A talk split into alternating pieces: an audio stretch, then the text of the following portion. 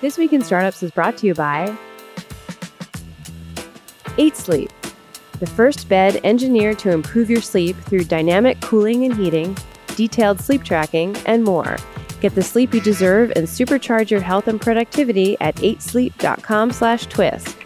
And Zendesk. The best customer experiences are built with Zendesk. Qualifying startups can join their startup program and get Zendesk products free for a full year. Visit zendesk.com/twist today to get started. Hey, everybody, welcome to This Week in Startups. I'm your host, Jason Calacanis, and this is a special 10 part series we're doing on scaling your startup. The first episode we just completed, and that was fundraising and getting funding for your startup. That's what we hear about all the time. Today, we're going to talk about one of the most important topics that you have to have nailed inside of your company before you start to grow, before you start to scale. And that topic is communications. We're going to talk all about communications internal, external, investors, team members, co founders. And my guests today uh, are three of the four Fantastic Four members, uh, or two of the four Fantastic Four members here at This Week in Startups and Launch, our investment company. Uh, Ashley Whitehurst is our managing director of syndicates, and Sam, Samantha, Sam, Sam August uh, is our president, and she she makes sure the whole system is running. So welcome back to the program, Ashley. Thanks for having me. And Sam, welcome back. This is your first appearance on the Scale series that we're doing, this 10 part Scale series. Um, and we've been working pretty hard on these documents to try to really tap into what we've learned over hundreds of investments, watching a lot of failure, watching a lot of success. Um, and Sam actually ran her own uh, startup as well. So she's got some experience on the other side of the table. If you want to follow along with this deck, it's available at This Week in Startup slash Scale. So if you go to This Week in Startup slash Scale, you'll see the deck. Depending on when you tune in, if we've completed all 10 episodes in the series, you'll see all 10 decks as one giant deck with about 70, 80 slides. If you're tuning in after episode two or three, you might just see 20 or 30 slides. We're just going to add uh, each one to each uh, episode to the deck. And the deck will have some links in it and some ability for you to add notes. Uh, and if you're confused about anything, so go to thisweekinstartups.com slash scale. S-C-A-L-E. All right, Ashley, what is our first topic in our scaling communications at your startup? Yeah, we're going to start the very beginning with co-founder alignment. So, in you know, in this topic, we're going to discuss um, what the priorities are when first communicating about your startup. So, Sam, if you want to kick us off. Yeah, so the top priority is that you absolutely must have alignment among the founding team. You want to start discussions early on about your company mission and values and make sure you all agree. Um, if, if you don't agree, there's, you know, it's highly likely that you won't succeed. Yeah, and why are you there? I mean, if you have a mission to build Airbnb and you don't like to travel, and you certainly don't want to stay in people's houses or extra bedrooms or extra apartments, like, yeah, you probably shouldn't have joined that startup. You should have joined an enterprise software company. So agreement on the mission is critical. Yeah, and, and a lot of co-founders think, oh well, you know, we can always flush this out later or things will change. But in most situations, um, you know, at least what I've seen is that that doesn't happen and it only gets worse. Got it. And uh, I see here point two, agreeing on the roles. H- how does one go about doing this? Yeah, so um, with this one, it, it's it's important that you agree on a division of responsibilities and make sure everyone understands there are certain functions within the company. So having very clearly defined roles, you know, within the CEO title, COO title. In the very beginning, I think lot, there's going to be a lot of overlap, but you want to make sure you have, um, you know, who is in charge of the tech, who's going to be running the product team, who's in charge of sales, HR, things like that. Got it. And for people who have never run a startup oh boy, they may not even know what the roles are. This is where having great mentors, investors, or board members, they can say, listen, there's going to be three main functions at this company or five main functions at this company. You got to figure out a way to split up this work yeah, and have exactly. some intentionality about it. Mm-hmm. Yeah, great. And then um, another another thing that's important is just understanding each other's communication styles. So not only among the co-founding team, but the entire founding team and initial employees and beyond. So um, you want to discuss these preferences. Um, some people, you know, um, will have expectations early on about work-life balance, things like that. So all of this, you you just want to discuss um, right in the beginning, and this could also include, you know, um, introversion versus extroversion. Um, you know, how people how people like to receive feedback, things like that. Got it. And also, I'm assuming here, if you're not communicating well people's minds tend to wander. So sometimes you'll have somebody who leaves at 5:30 every day and you're like, "What's going on there?" And maybe they have to pick up their kids up from school or you know, maybe they're going to yoga but they're back online for 2 more hours and you just didn't see that work. Mm-hmm. And so your mind can wander and being candid with each other as co-founders as to the work style and the communication style and maybe even feedback. Some people don't take feedback very well. They need to like really go slow and they feel very accused if there's any criticism or something like that. I think that's always the the problem I see with founders is that they're really not very good at giving criticism. And everybody wants to focus on what's going well.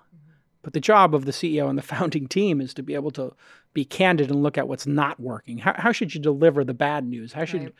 bad news be communicated to each other? Do you guys have feelings about that? Yeah, and we'll, we'll talk about we'll talk about having tough conversations a little bit later too. But but bad news is always important to share. Being direct about it is really really important. Talking about what you believe are the main causes for whatever the bad news is, and and then brainstorming. Yeah.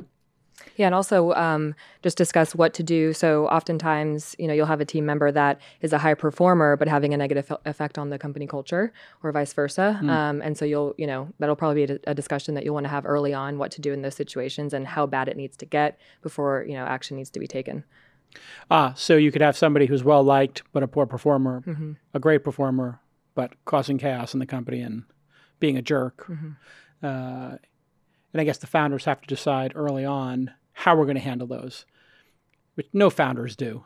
Right. They never talk about, hey, what will we do if things go wrong, if we yeah. have to fire somebody? Especially will never go wrong. Yeah. It can't possibly go wrong. right. Uh, but invariably, the people who you hire for those first couple of years are going to be different than the people you hire in the next phase of the company, mm-hmm. the scaling phase of the company. So, really understanding how you're going to add people to the team and split up responsibilities super important. This is why I think roles and responsibilities are super important. If you can build an org chart of what the company looks like today with five or six people on it, but what it'll eventually look like when one person isn't doing operations, office management, HR, marketing, and sales, and the other person is doing product design, user testing, support. I mean, sometimes people have too many roles, mm-hmm. but to mm-hmm. show the org chart at 30 people when you're only at six or seven is a nice way to sort of understand how this will change over time. Yeah, and really understand what each co-founder wants to be working on and what they're passionate about. That can be, you know, helpful too. Yeah. What's our last one here? Yeah, and uh, of course, it's important to set time and attention ex- expectations with your loved one. So you definitely want to have spousal buy-in. You want to make sure that you're communicating what this is going to take, what the time investment is going to be. Um, you know what the risks are, the different types of sacrifices that you're inevitably inevitably going to take, um, and just make sure that your spouse is aware of it and you know ultimately okay with it. Yeah, spousal or significant other buy-in, something that most people don't spend enough time on. If you're three co-founders and all three of you are married or have a significant other, you really have six co-founders three of them who aren't in the office every day, but who can have an impact on the business, um, and making sure they understand the sacrifice and the duration of the sacrifice. Critically important.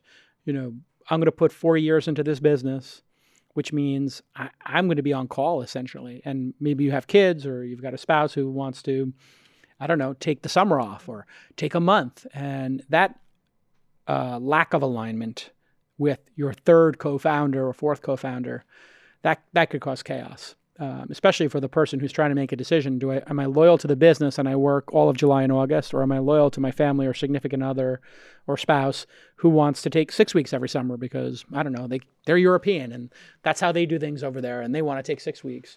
All right, I think this is great. Let's uh, go to our next point. What's our next thing we want to focus on? Great. Uh, so when when should a founder fi- formalize communication standards and guidelines with the team? In short, as soon as possible. Yeah. It's really really important that you set the tone very early and be professional. You know, the when you as the founder, co-founders, founding team set that professionalism, it it creates, you know, it sort of trickles down to the to the employees, right? That, you know, we're not gossip is not accepted. You know, we communicate on, you know, via email or if text message is okay, add that into it. Make sure people know the channels that they can use to communicate with you. Um, it's it's just it's in, it's incredibly important to set that process really really early because just like you know you're doing co-founder alignment this is team alignment too you need to be aligned with your team moving forward and always always be professional it's so easy in these early startups to you know you want to blow some steam off because you're working really hard and so you all go out and you know party and drink together and that just doesn't it really doesn't open up a great it doesn't set a great stage for professional communication in the office when you do those kinds of things. Yeah and a lot of times you're starting it with two of your friends from college or something like that and you're not professional because you were in a fraternity or sorority together and you did the opposite of being professional. Now you're in an office uh, and maybe you've taken money from people and if you act like you're still in your sorority or fraternity um, or your you know apartment or something like that it, that's going to trickle down and that unprofessionalism is going to just spread and that can lead to all kinds of bad situations. Um, that's why i advise companies today like mm, maybe no maybe not happy hours maybe have lunch as a team uh, and de-emphasizing alcohol at the workplace. I think something that has become sort of the standard here. Some people might think something's lost but um, you, you also don't need to be the social life of the party as the founder sometimes the founders think they have to be the ones who are throwing the party etc maybe not. Maybe if your team wants to go out uh, that's okay but you don't have to be out at every social event. Hey, everybody, last episode I told you about this new incredible bed called 8 Sleep. It's called the Pod, and it helps you sleep better by dynamically cooling and heating your side of the bed or your spouse's. And then it sets a thermo alarm so when you wake up, oh boy, now you can wake up and it'll get a little bit cooler and raise your heart rate and make you wake up naturally so you're super well rested. This is a Silicon Valley backed startup. Uh, it was started in New York, but they've got backers like Khosla Ventures, Y Combinator, and Azure Capital. And in Silicon Valley, you need that extra energy. You need that energy level for you to have the right mood and the right take charge attitude at your startup and be focused. It's the ultimate hack in optimizing your productivity. You got to get great sleep. So I just pre ordered the bed. And you will get the sleep you deserve by heading to 8sleep.com slash twist. That's right. Go to 8sleep.com slash twist and supercharge your health and productivity. And you can try the product risk free for 100 days. They'll take it back if you don't like it. 8sleep.com slash twist. Get the sleep you deserve by heading over to 8sleep.com slash twist. Again, it's 100 days. You got nothing to lose. And this is going to make you super, super efficient. Go ahead and enjoy the new pod from 8 Sleep. Okay, let's get back to this amazing episode. Uh, what's our next bullet point here? It's kind of funny. Yeah. So in in that same vein of being professional, sort of not in front of the kids. So as as co-founders and founding team members, you want to specifically co-founders. If you have disagreements, that's okay. You're going. You're you're building this company together. You've never neither of you have likely never done it before, and you're you're going to have some wrinkles. But it's really important that you don't take those disagreements on the you know startup floor that you're yeah. taking those behind closed doors and and you know hashing everything out so that you can go to the team as a united front yeah. so that they don't feel like there's some kind of breakdown not only in communication but oh my gosh the world is ending. These co-founders are fighting all of the time. So it's it's just it's important to maintain that professionalism and you know having resolutions to your conflicts not in front of your team yeah, good. Yeah, ultimately, when you know, with your early em- employees, oftentimes they're, uh, you know, they're they're taking these risks and making these sacrifices for you as the founders um, and they are they're counting on you and it's not necessarily always about the you know the startup idea um, you know it could be that you have recruited people from you know your past that have seen you work and want to be on your team and so you know if, if that breaks down then essentially what's left you know in a lot of cases and some things are fine to have a a debate about. You could even have a, a healthy charge debate about a product. But I would say you really have to start thinking about which topics might create a sense of panic in the team. So you've spent all this time to build a team of a dozen people, and now you're having a blowout fight over if you're going to raise money or not raise money, if you're going to lay people off, if you're going to fire somebody. Like this is the kind of stuff that should not occur in front of the team. If you want to have a structured discussion about your go to market strategy and are you going to do paid ads or content marketing um, or you know how you're going to recruit people those are fine debates to have what i find people sometimes do and this again goes back to the, the, the first bullet point we have here about being professionals, they may debate something in front of everybody that just scars them. And they just think, oh, now I don't have a sense of security here. If that person can be fired on the spot, I guess that means I could be fired on the spot. Or if they're arguing over if the company should shut down, you know, their consumer product and go B2B, like, wait a second. I, I bought into a mission, as we said earlier, and having a alignment mission that was the opposite. Wait, this place is chaos. And I think the fighting in front of the kids can create chaos. Um, and then make it hard for people to focus on work. So I think it's a very important point. Uh, what's our next one? To over communicate, especially as it relates to your mission, your goals, and your roles in the company. It's you want to make sure that everyone knows what they are working towards. Mm. Uh, and the way they do that is they you over communicate the mission. Yep. You know, and just as a as sort of an aside, when I when I first started at launch, I was asked what the mission was. I was probably a week in. Yeah. And I said inspiring innovation and supporting founders. Yeah. And I was told that's the incorrect order. Yeah. And so I, I, think that's really important. You know, I yeah. was only a couple of days in, and yeah. it was already it, it rang true, and it's really important. Everything yeah, we do supports support that, mission, yeah, that mission. Support founders, inspire innovation. Mm-hmm. Yeah, and if you think about it, we came up with that from the conference, and then also investing, and it, it's actually really served us because when we look at a course like this that we're doing here, it's to support founders. Yeah, it might inspire some innovation, but this part is really about the supporting founders. Um, and goals are different than missions uh, goals are hey, this is what we want to get done this week, this month, this year, this quarter. The mission is something that maybe doesn't change for the life of the company. Or if it did, it would be a big discussion. And those, but those goals support that mission, right? Everything's yeah. going towards that. So when you're over communicating the mission and then everybody knows what that is, everyone's bought in, then over communicating the goals and yeah. and tracking people, which we'll get into a little bit later, but tracking people against those goals as well. Um, yeah. And then important within those goals is you know what your role is. You yeah. know exactly what your responsibility is. So everyone is on the same page. There's not this misalignment, um, and you're able to service the mission more successfully. the big problem is sometimes you set a goal and two people are responsible for it, and the ball falls right between them. you know, like uh, like outfielders in a baseball game, they just they, they don't know who's actually responsible. And that's why it's very clear to just put somebody responsible. I also like to tell people what the goals are. And then when they report in, report back on what percentage of the way you are to hitting that goal or what goals do you have that you don't feel you're going to hit and what's your strategy for maybe um, changing the goal or trying another strategy to hit that goal and over communicating is critical people send things in an email nobody reads email People say things in a meeting, people are distracted.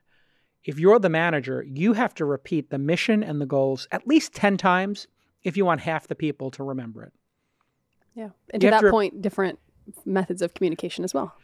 Yeah, I mean, email is a good place to put it. Asana, if you're using that, or some other tracker, a Trello board, whatever it is. But boy, do you have to repeat it. And this is something that people miss in terms of management all the time. They they say, well, I said this. And it's like, when did you say that? It's like, people are busy and distracted. They've got a million things. Okay, our final point seems obvious, but it's obviously important. Yeah, so being transparent. So this, you know, could could it, it aligns with uh, over communicating, but especially at an early stage, your early employees likely have some kind of stock option in your company so they're stakeholders it's really really important to to be transparent with your employees um, i mean without arguing in front of the kids um, that you know what's going on within the company what the high level you know not only what the high level goals are but what the high level challenges are. Yeah. Um, so that everyone can be you know focusing on solutions together yeah. um, instead of you know the co-founder sort of toiling away these two own. things sam not in front of the kids and be transparent these seem like opposites. How would you reconcile this? Give me a couple examples of things that you'd say you know what? If the three of us were co-founders in this new company we would want to take on the side and have a discussion privately versus things that we want to be transparent about. Yeah, two that go hand in hand. Um, the first one that comes to mind is so as a founder, in the beginning, you know, you may have issues with payroll mm. uh, or making payroll, and so you'll want to discuss as a team, as a co-founding team, um, you know, what to do with uh, you know with that. So it's either um, you know you have a couple options, and so, you know in many cases you can either um, you know maybe communicate with your employees like hey we need to delay payroll hey we need you to skip this payroll so Yeah. so evaluating you know the bigger picture all of that and making a decision together and then at that point you need to decide okay what do we communicate with the team you know how far Yeah. do we take it so is it like hey you know this this round So you're fell through. specifically talking about a shutdown kind of situation. Hey, if you're running out of money and you may need to do a well this would be very very early but yeah um and uh, you know and that transparency would come just you know when you're talking to your team do you do you tell them everything do you tell them you know hey this investor check didn't didn't come in or it you know fell Yeah. through um, so no we can't you know make these hires or do any of this or do you kind of keep it close to the chest and hope that you'll be able to figure it out between you know Where do between the two of you you fall on that one? Let's say the round is coming together, not coming together. What would you advise a founder to do? What have you done in the past? Um, so I this actually did happen to me, so Yeah. I can tell you exactly what we did. Um, so we we tried to be we were transparent, but we also let the team know that we were doing everything we possibly could to um, you know. F- to basically close the the financial gap, the cash gap that we were experiencing, um, and gave them essentially a timeline for what that would look like. So, and gave them scenarios. So, you know, hey, if these certain checks did come in on time, this would happen. If they didn't come in on time, this would happen. So you had Um, a plan A and a plan B. Exactly, yeah. Maybe and and we set C. different timelines. So you know, if if this if this check didn't come in by in by this time, um, then then yeah, we may need you to skip payroll, and in that case, we would you know help you and support you in finding your next role at Yeah. a different company.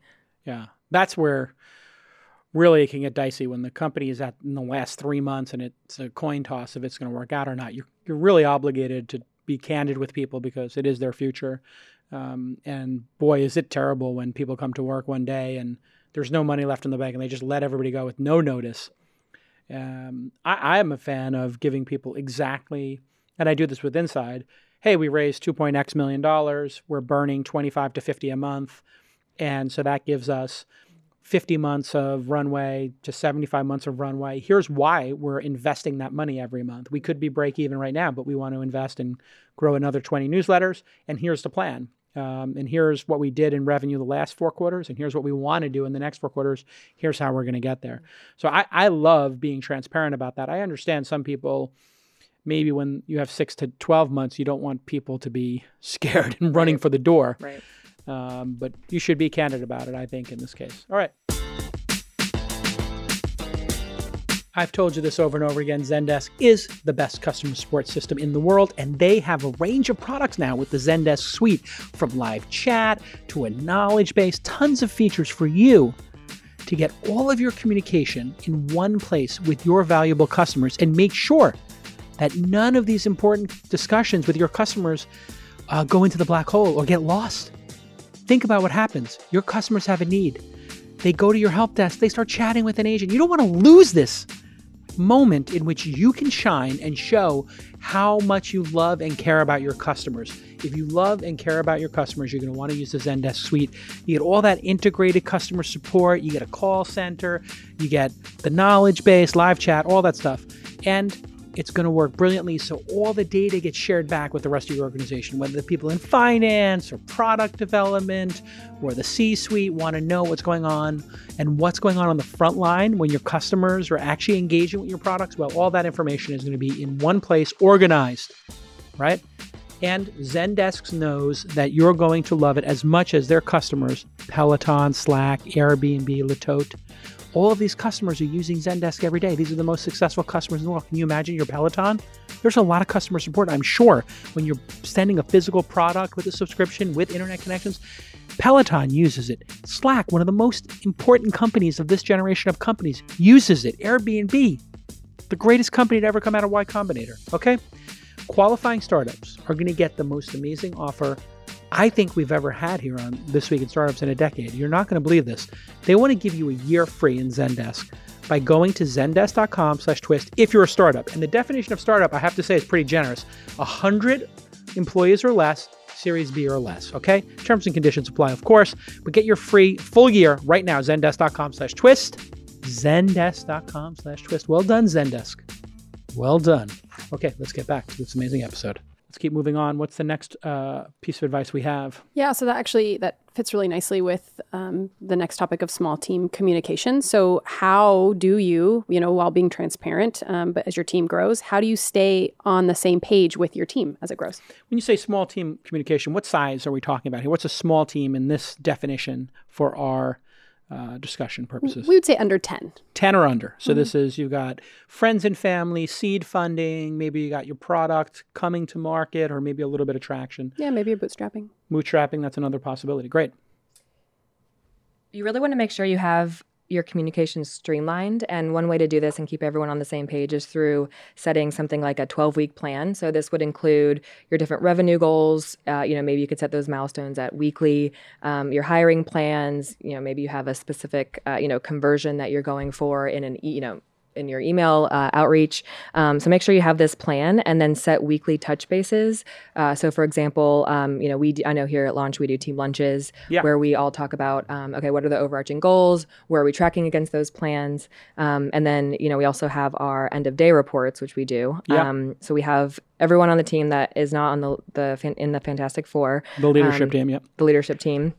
Um, everyone sends an update at the end of the day with between four and you know maybe four to 10 bullet points with links to everything that they got done today. Mm. And it gives the team a, um, you know this this opportunity to uh, you know brag a little bit about what they got done um, yeah. you know things that they're proud of that they did and uh, how they're tracking against the 12 week plan it also informs the heck out of other people from other departments we have whatever 14 or 15 people here so we're kind of just out of small team and just starting to go into a mid-sized team and boy, does that help because sometimes I'm on the road or you were just on the road in, in, our Toronto office.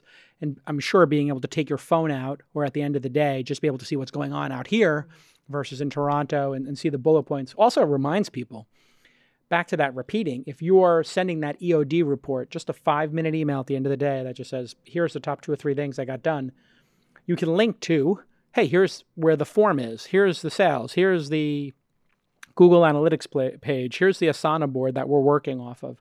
So I, I really find the people who make plans and then track themselves against them do better. And this is just, if you can measure it, you can manage it or measure what matters. We have a lot of different buzzwords for it here in Silicon Valley. Um, but plant a flag and see if you can hit it. Be ambitious. It's okay not to hit it, um, but better to make a plan, not succeed and learn something than to have no plan and just be flying the plane out into the great wide open. Like you don't know where you're going. You could be going into a thunderstorm, you could be going into a tornado. You might not have enough fuel to get you where you need to go. And that's what this planning I think can do for yourself. Yeah, and your team. I would add too on the the end of day, end of week, is it also from a communication perspective, it it cuts down on excess communication. I mean, sure. you're you're putting everything in this uh, document daily or weekly, and then your manager or your boss doesn't have as many questions for you later. There's not a lot. No, there's not as much follow up. It's it's been hugely helpful for our team, and I've heard feedback from a lot of other teams actually that that have uh, implemented it and have yeah, seen great success. started Im- implementing it. Uh, Kush Marketplace, one of our investments, read my blog post about it, just the EOD and EOW reports, and they said it's changed everything for them. So that's great. And what happens if people's EOD is light? And it doesn't look like they're GSD and getting stuff done. What do you? What happens then, Sam? Yeah, well, ideally What's they the would come to us first and just mm. say, you know, before they even send it, just say, hey, I, you know, I don't feel like I have enough to contribute in this EOD. I don't have enough mm. to write down. Maybe I spent too much, you know, looking at the news or whatever. Um, and yeah. so, which so, is not the job. yeah, reading judge yeah, report not, not and job, yeah, yeah reacting to emails coming in is not exactly the job. Yeah, so what we do in that case is just, you know, evaluate the role and what what that team member is, you know, supposed to be taking ownership of and, you know, give them more work if necessary or or what I like to do is ask them, okay, so, you know, this these are your goals, this is our 12-week plan, how can you contribute more for the team? Yeah. And and what what could your EODs look like? What what else can you accomplish? This is something that happens in companies that people forget. Sometime, you know, after you have seven, eight, nine people, somebody winds up not pulling their weight maybe because they're lazy, but more often than not, they just haven't been given uh, a clear path to contribute to the team. So they don't actually know what they're supposed to be doing. And you will have this happen multiple times where the team grows, you add a bunch of people, people start specializing in different verticals. And then a person who is kind of running around just putting out fires in your small little five person startup has nothing to do. Um, and, and when I came up in the industry in the 90s, there were always people had their offices and like the senior execs would be in their offices. And because i was an it guy like i could tell like their computers were not being used or whatever or what was going on on their computers because we had like a server architecture. And like i just remember one time this attorney was just playing chess all day in his room because he had chessmaster to that he asked me to put chessmaster on his computer. I put it on there but i could tell that chessmaster was on his screen and he was using it all day. Uh, I was like wow this person is working at a giant these guys, this person's getting paid six figures to play chess for four hours a day. Like they literally had nothing to do. Um, and you really don't want that in your company. Let's keep going here. Oh, Charles makes a nice point. So Yeah, Charles I, here, our um, director, by the way, sorry to interrupt. He um, he said he uses his EOD as a starting point as a to-do list in the morning. So we have seen that phenomenon where people get into work, create a blank email to their team that says things I got things I'm going to do today, and they write down a list of what they're going to do and then check it off as they go. But we, we found these to be super lightweight. Lightweight's important because you don't want people spending two hours at the end of their day reporting on what they did for you know 25% of the time. Keep it to five or 10 minutes. Okay. Any other points on that? Yeah, and uh, you know, a couple weeks ago, just thinking about the EODs, um, I had approached you about hiring for a specific position. Yeah. and you came back to me with the idea. Well, how about um, you know, moving forward, whenever we want to hire a new person, a new team member, um, you write down what their EODs would look like for a week. Yeah. and so what that enabled me to do is sit down. Really think through, okay, what am I looking for? And I was al- also able to u- utilize that when I was writing the job description that I posted. Yeah. So I was able to just take that information, you know, put that in the LinkedIn Yeah. Profile, and it was, you know, pretty much done. Because we're hiring for an analyst. That would be somebody at a venture firm who just is the front line of reviewing companies that come in or companies we find and trying to write some coverage on them, write a one or pa- two page uh, document. So the EOD for that person would say reviewed 15 um, applications for funding, you know, uh, to launch, and wrote up these three companies uh, and set up meetings with these four companies for tomorrow to talk to them and evaluate their startups. And you could also look at, hey, if you're eliminating a position or merging positions, you could just say, well, if we have these two people working right now, maybe we need to consolidate those positions because two people's look a little bit light, or we're going to outsource something. So if you see in the same person's, you know, EOD report that they're doing SDR work, uh, you know, uh, sales development work for two or three hours a day, maybe say, you know what, let's get that off their plate and give that to an outsourced company. So it just gives you an idea of what the actual work getting done is. Obviously, our last point here, use lightweight communications, fairly obvious. Anything to add to that? Yeah, we we here at Slack use or at launch use Slack. Sorry. Yeah. Um, and you know, I'm and I- hoping at Slack they use Slack. yeah. And I think we here at previously, Slack yeah, use HipChat. previously it was email, and I think um, since we moved to Slack, it enables you to. So there there can be. Um, some negative, so you know Slack can get distracting. But if you keep everyone focused and you have specific purposes for your channels, um, it keeps everything very streamlined and it keeps it a lot lighter and less formal than say an email would be. So, you know, you can say you have a question, you could just slack it over to Ashley versus having to, you know, open up an email, type out an email, include the context, things like that. Yeah, if you're a developer or you're a writer, Slack is death because it takes you out of your flow of writing. Right. So when I'm writing, the first thing I do is turn off all my Slack channels and I just use a Google Doc and I turn off every other window because it's just distracting. But for everybody else, if you're running around and you're part of the sales team or the marketing team, yeah, it's kind of like um, a back and forth. You're volleying a whole bunch uh, with your and having the rooms there. It makes it super easy and lightweight. I just the thing I love most is how we pull data in, and I think we're going to talk about that later. But putting in the reporting and data feeds into your Slack makes it super interesting, just like the EOD reports do. It just kind of keeps you informed as to the lifeblood of the company. Okay, let's go to our next slide. Absolutely. Um, so Ashley, how does how does communication change as you grow from 10 to 20 to 30 employees? Yeah, so it, you know, you want to take that rubric you've already created of communication and you just build on it. So instead of looking at, you know, your 12 week plan, you're looking at a 12 month plan and you're tracking the employees across that. Um, you know, you want to make sure they know what the top revenue goal is, what, you know, whatever their, if they're, it's a person on the sales team, what their their goal for the for the year is.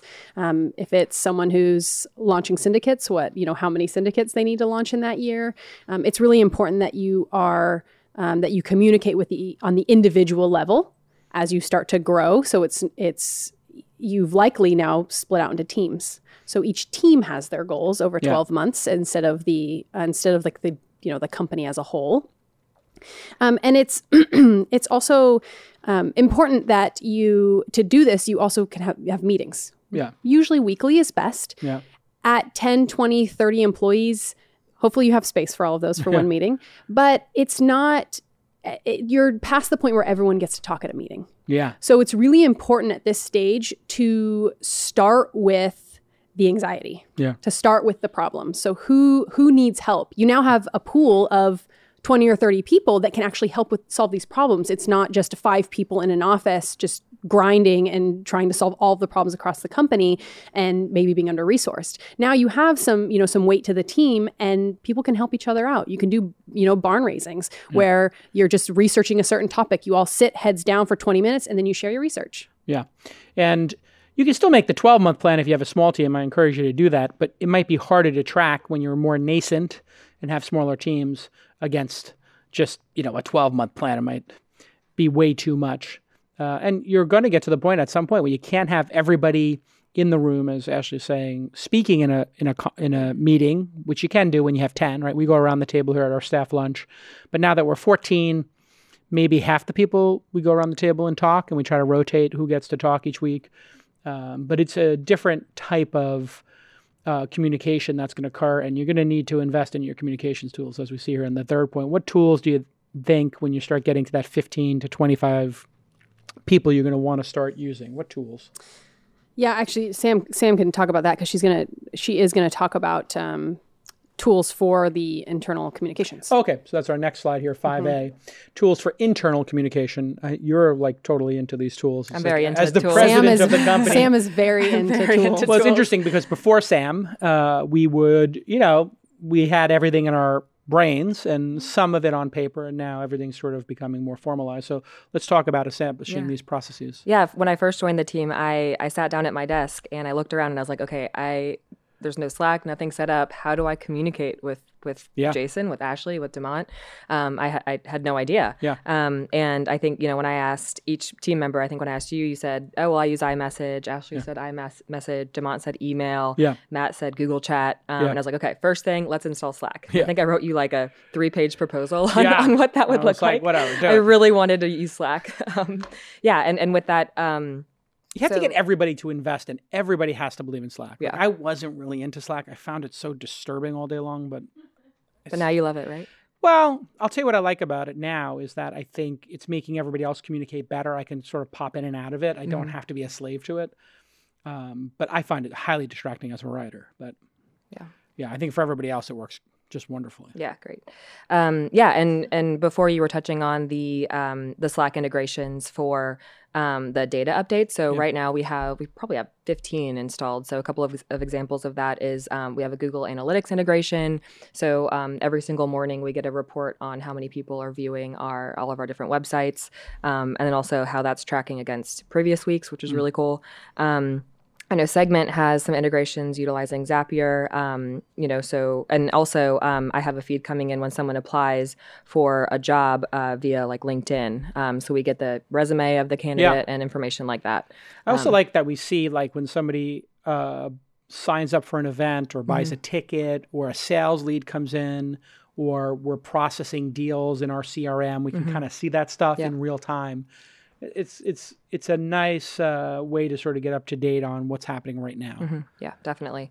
Um, yeah, and and to Ashley's point earlier, um, you don't have to be, you know, it, it does limit the communication that's required among the team. Um, it's all, you know, more proactive. So you can just, you know, check. You don't have to be asking everyone on the team like, hey, you know, where are we tracking against this? What what's the the um, you know recent number for this? You just look in Slack. It's all there. Um, the last thing I would say is just to utilize, uh, you know, tools like Asana for checklists. Um, that's what we use as a team for our production schedule. Uh, also, utilizing tools like InVision for application design. So, Yeah. you know, before InVision, it's really just okay. I'm going to go into you know, Photoshop or whatever and design something and send it off. Um, but InVision has tools where you can, um, you know, m- you know, um, play with the designs in real time and provide feedback and things like that. So, InVision is a tool I would highly recommend for that. Yeah, um, I've read the checklist manifesto, and it's really great if you're doing something over and over and over again to make a template. Like if you're doing hundred episodes of this week in startups or you're doing a hundred you know investments a year you can really start to go through your diligence list or other items and make sure you don't miss something because even doctors and nurses and pilots and co-pilots they were crashing planes and killing people because they just didn't follow the basic checklists in fact they didn't have checklists and when they instituted checklists people stopped dying It in also- hospitals It also makes it plans. easy for a, a teammate to, you know, a team member to come in and, and Yeah. help you. They can Sure. take a look at your checklist and say, know how to either know how to do whatever your process is, or they can see wh- what you haven't checked yet and they can help. Sure. When you went on maternity, we were still able to do syndicates. It wasn't all locked in your head. This is true. Yeah. Okay. Uh, external communications is kind of important too. Yeah. Um, so here at Launch, we use a couple different tools for this. Um, one, or you know, for external communications, and there are different types. But uh, one thing that I did when I first started here was to kind of organize where all those communications were coming from and who they went to. So uh, we use we utilize uh, Zendesk and Front for this. So you know, when you go onto our website, you'll see um, different email addresses for the di- different events we have going on. So like you know, for Launch Festival, we have fes- festival at launch.co, and then we have all of those feeding into a specific inbox that you know our Toronto team can look at and jump in on. Um, you know, so getting those separated is actually and having you know communications go to the respective teams is really helpful. And so obviously you're organizing all this incoming communications. Um, and then the sales team obviously has got a lot going on. How do we manage the sales team and the marketing? Yeah, our sales team uses a combination of Pipedrive and Mixmax, so we keep track of all of our deals in Pipedrive, of all of, you know, of course, which feeds into Slack, um, and then we have uh, a tool called Mixmax, which we use for prospecting and qualifying. Uh, Mixmax is really cool because you can create canned responses, um, and the there are a lot of really cool enhancements you can make to your email. So, like for example, instead of directing people to a separate Calendly link, Mixmax has that built into the email, so all the person has to do Yeah. is just click on one of the options and the meeting's scheduled. It's really Yeah, cool. Mixmax, Outreach. There's a bunch of these different tools. Some people use Salesforce. Mm-hmm. Um, all of them work slightly differently, but to do the same Mm-hmm. thing manage the flow of leads and do email sequencing to, you know, sort of automate part of the process. Okay. Yeah, and then uh, the third recommendation I would make would be to publish documentation. So we have, you know, frequently asked questions on our site. When you see your support team answering the same questions over and over and over again, you really need to get those published somewhere. Yeah. Um, I know Zendesk has Zendesk Guide, um, and you can use that to create public knowledge bases. And then also, um, you can create an online community so that your users are actually communicating with themselves, and that and your team can actually step out of it in some cases. Yeah.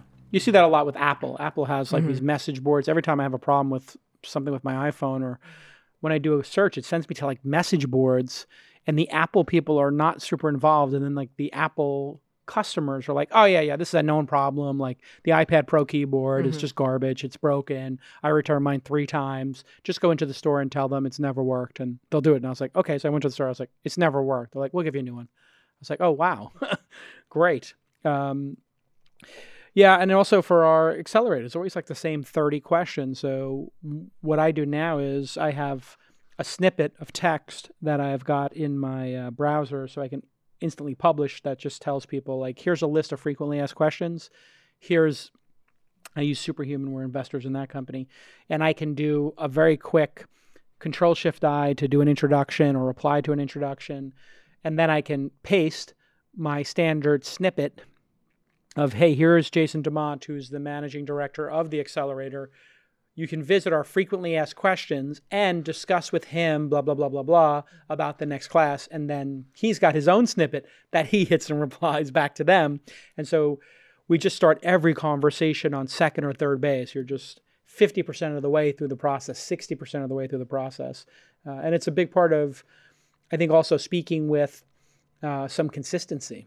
That's why I love snippets and people really um, writing concise answers to the repeatable questions. No, we don't do that. We don't have that feature. We don't. You, you know, our software doesn't do that. Or, yes, we're adding that feature, and here's when you can expect it. Okay, great. Uh, let's move on to our next slide. Yeah, so we're going to switch gears a little bit here and uh, talk about having tough conversations. Yeah, when you're scaling, this is going to come up over and over again. And um, Sam, as a as a former founder, how do you handle tough conversations with your team? One of the biggest things for us is just getting out of the office and into fresh air. Um, mm. And of course, this is, you know, if you feel safe. Um, but we here at Launch, we go on walk and talk. So yeah. anytime, anytime I have a one-on-one with someone on the team, whether it's tough or not, we actually just go for a couple walks around the block. Yeah. Um, which is really nice to get exercise. Um, and also, you don't feel well. Number one, you don't feel like people maybe, you know, um, overhearing what you're saying, but also um, it's just a nice kind of like ob- objective atmosphere. Yeah. Um, and you can it, you know it's it's really good to, for f- facilitating um, just really good conversation. And again it doesn't have to be tough conversations but that's what we do. And then of course i would recommend it for tough conversations. Um, oftentimes i don't think you know founders will try to keep and co-founders will try to keep uh, the tough conversations between themselves. And i think mm. they forget that they've never done this before in most cases so they don't have all the answers. Yeah. um, so i would strongly advise to seek outside help. So um, you know whether that's co-founder therapy different you know advisors or investors that you have um, hr reps there are plenty of options for this. Um, so definitely seek outside help because um, you know again most co-founders don't have the experience and other you know other people will likely be more experienced than you. Yeah, we see this all the time um, where founders come to us when it's reached a really acute point and we're like, well, why didn't you tell us two months ago? And well, we thought we could figure it out. And, you know, now the relationship is impossible to repair or it's significantly damaged. And the company may be damaged because they spent three months fighting over their go to market strategy or what their product was. And you're in a race against the clock in a startup if you're debating stuff and debating stuff and fighting about it and there's bad feelings, well, that's time you could have been putting into your product or your go to market strategy or uh, understanding your customers better. And you're fighting with your co founder over, I don't know, the office layout or the desks you're using or how you spend money or should you be going to conferences. Um, and a lot of times I find that the fights are almost universally, four to five times, the fights are about things that are not important to the ultimate success of the business, which is wacky. Yeah, and um, a couple years ago, I went through a program called Innerspace, and we learned to not cross the net. And what that means is uh, to imagine yourself on a tennis court. You're on one side, your co-founder, whoever else is on the other side, and you want to make sure you're not cr- crossing over onto their side of the net to, um, you know, speak for them or try to you know communicate what you think they're feeling right. you only need to talk about and um, you know mention what you're observing hmm. and don't you know don't don't cross the net and bring up things that you think that they're observing right this is a standard communication technique for couples therapy family therapy instead of telling people you think i'm stupid or you don't think i'm hardworking you would say i feel that you think i'm incompetent do you? And then you give the other person a chance to respond. Like, actually, no, I don't think you're incompetent. And I would okay. even consider that crossing the net because really you're you're going because you're not saying what you've only observed. Ah. You're you're assuming that they think you're incompetent, but that's an assumption. So right. you want to say, um, you know, I noticed that you were, um, you know, sending me the, uh, you, you know, well, you sent me this message the other day that said I was incompetent. Ah. So you wouldn't want to make that assumption. Sure. You would just want to talk about what you witnessed. Yeah, no, that's sort of my point. Is like I you told me I did a bad job on this. That made me feel that I am incompetent. Mm-hmm. Do you actually think I'm incompetent? Like, there's a way to say it and let the person know you hurt your feelings. That gives them actually a little bit of space because then they don't have to deny it because they're like, oh, that's how you felt when I said that. That wasn't my intent. My intent was to be candid, like we talked about before, and transparent about the fact that, hey, you know, this product is not good enough. Our NPS score is too low right? And I, I, I like to always police people's speech when they say I as opposed to we. Mm-hmm. You know, like um, we need to get this done as opposed to you or I, right? And another, another point um, to add to this is to just avoid emotional confrontation. So, you know, unless it's time sensitive or urgent, anytime you're feeling any sort of, you know, anger or, you know, even if it's just sadness, um, just try to remove yourself if you can. You know, maybe sleep on it. Um, you don't want to be making decisions while you're emotional. Um, so come back to it when you can, you know, think about it objectively. Yeah, there's no reason to fire off a Slack. This is where Slack can be problematic because some, people can start firing stuff off in mm-hmm. Slack. Yeah. And then emails almost as bad. Text messaging's almost as bad. Like people take the hardest conversations, they decide they're going to do them on text message. It's like text message not exactly the place to have that discussion. That might be a discussion best to have on the phone or in person. It's also very hard to tell tone over over sure. tech. Yeah. So using a phone or in person is always the preferred method.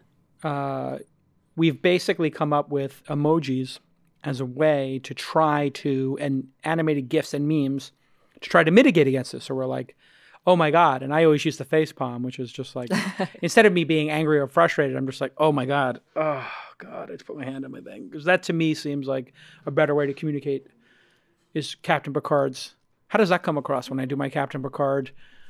We I get the get point. I get more of the face palm than any The face of palm. other- It's like, ugh. I haven't gotten that yet. but- You haven't gotten that yet? It's sort of like I use the face palm sort of like, oh my God, we still haven't gotten this done, or we're like we're we're sort of repeating our own incompetence and not being able to solve this problem or self-inflicted wound. It's just sort of like, oh it's not like I'm angry at anybody. It's just more like frustration in the system that I just want to put my head in my hands and just be like, oh, why isn't this still happening to us?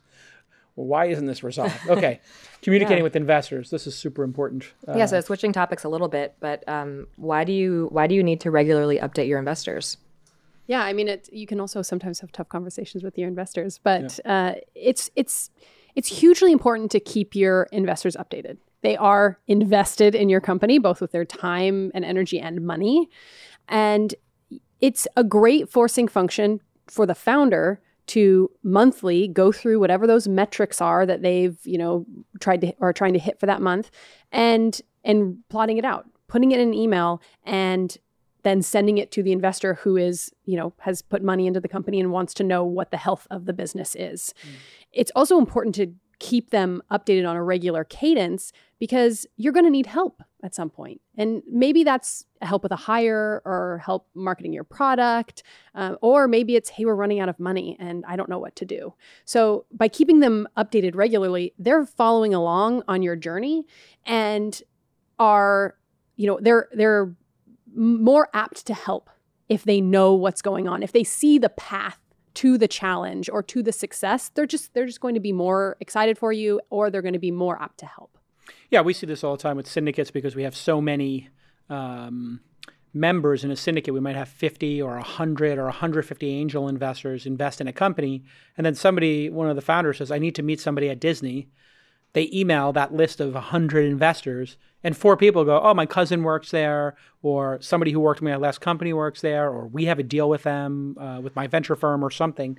Uh, and boy, a lot of times you can request something from your investors and they will go above and beyond. We see people who invest $5,000 in a company, you know, spending uh, an inordinate amount of time trying to make those companies uh, successful. What should be in the monthly update? What are the most important things, actually? So the most important things are are whatever your key metric is. We hopefully it's revenue. So Yeah. what your revenue is for the month. It will be Um, eventually, by yeah, the way. Spoiler alert if your startup is tracking metrics other than revenue and earnings, at some point, like when you go public, that's going to be what people want to discuss, right? Like we're sitting here right before Uber is going to go public, Lyft just went public, Pinterest is going public.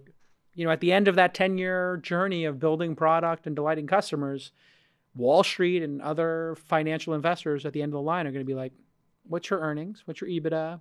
What's the price to earnings ratio? We all get judged at the end of the day by that revenue number. Now, in the beginning, there might be more important things like how people are using the product, but eventually that will be the most important one. What are the other two you got here? Absolutely. So uh, the next one would be runway, Hmm. and runway is helpful for both parties. As a founder, you should know how much runway you have at all times, um, because it takes about six months to raise a round. So if you have eight months left, you should be thinking about starting that next fundraise. Last month. Yeah. So i- it's and then the investor also knows when you know when the founder is going to come to them and say, "Hey, we're raising another round. Can you do intros? Do you want to come into this round?" Um, and then the last is uh, the risks. So whatever your sort of current what your problems are what you really really need help with what's whether it's product related or you know team related being uh, transparent with these stakeholders is very very important Revenue, runway, risks. It's just a great, easy, top of mind. Everything else can go in there too. You could have job openings, you could have requests, all that stuff. But if they know the revenue, they know when you're out of money, and they know the risks, they can help. I mean, there could be requests in there. I put that as a fourth, maybe. There's a bunch of different things you could put there. But I really like the idea when founders tell their investors what they're concerned about, what their blockers are, what are the risks in the business, because you might get some good feedback, or you might somebody might have solved that problem already. Let's talk about board meetings here. I see start board meetings early is our next point. Why is that important? Yeah, so adding governance to your company early is is important so that you set yourself to a standard and that you be professional. Yeah. Uh, when you're like we said in the early slides, set Yeah. a professional tone. Yeah. when you're early and it's just you and your co-founder, it's you know creating a time for the two of you to sit down and talk about the health of the business is crucially important. Yeah. And I don't I don't believe that enough co-founders do this. Yeah. Um, and then you can also use that time to invite, you know, investors who are really involved, or if you have advisors, to invite them to the meeting and for feedback. They can be observers. Yeah. It makes them feel important. You get excellent feedback. You get focused attention from really mm. smart people. So it's it's really important to formalize early. And then by the time you are raising or seed or Series A, your investor is going to want a board seat. So you already have this process going. You don't Yeah. have to have these amateur board meetings the first couple times, which makes the investor say, "Ooh, should I have Yeah. invested in this company?" You know, you you hit the ground running. So it's it's it can be very very helpful, even if it's in the early days, even if it's a little bit more informal, but really setting the time aside. You know, giving An hour. yeah an hour More than enough. and also requesting that your teammates contribute to it Yeah. by filling out a slide. Hey, Yeah. you've been working on the product design for this. Can you put in everything that you've been working on the, the last quarter? Yeah. Um, it's you know it's anywhere from four to six meetings a year as you as you move forward with your company. I mean, it really it really depends on what you're. We see this as such an amazing um, advantage for the companies that do do it early that we actually started a program where we're mentoring people. So we do a board meeting mentoring four times a year, and we have five board meetings in a day, and we let people sit in on each other's. And boy, does that help people grow up. And then when you go to your venture capital firm, you've raised 500 in seed funding or a million in, you know, friends and family and a syndicate.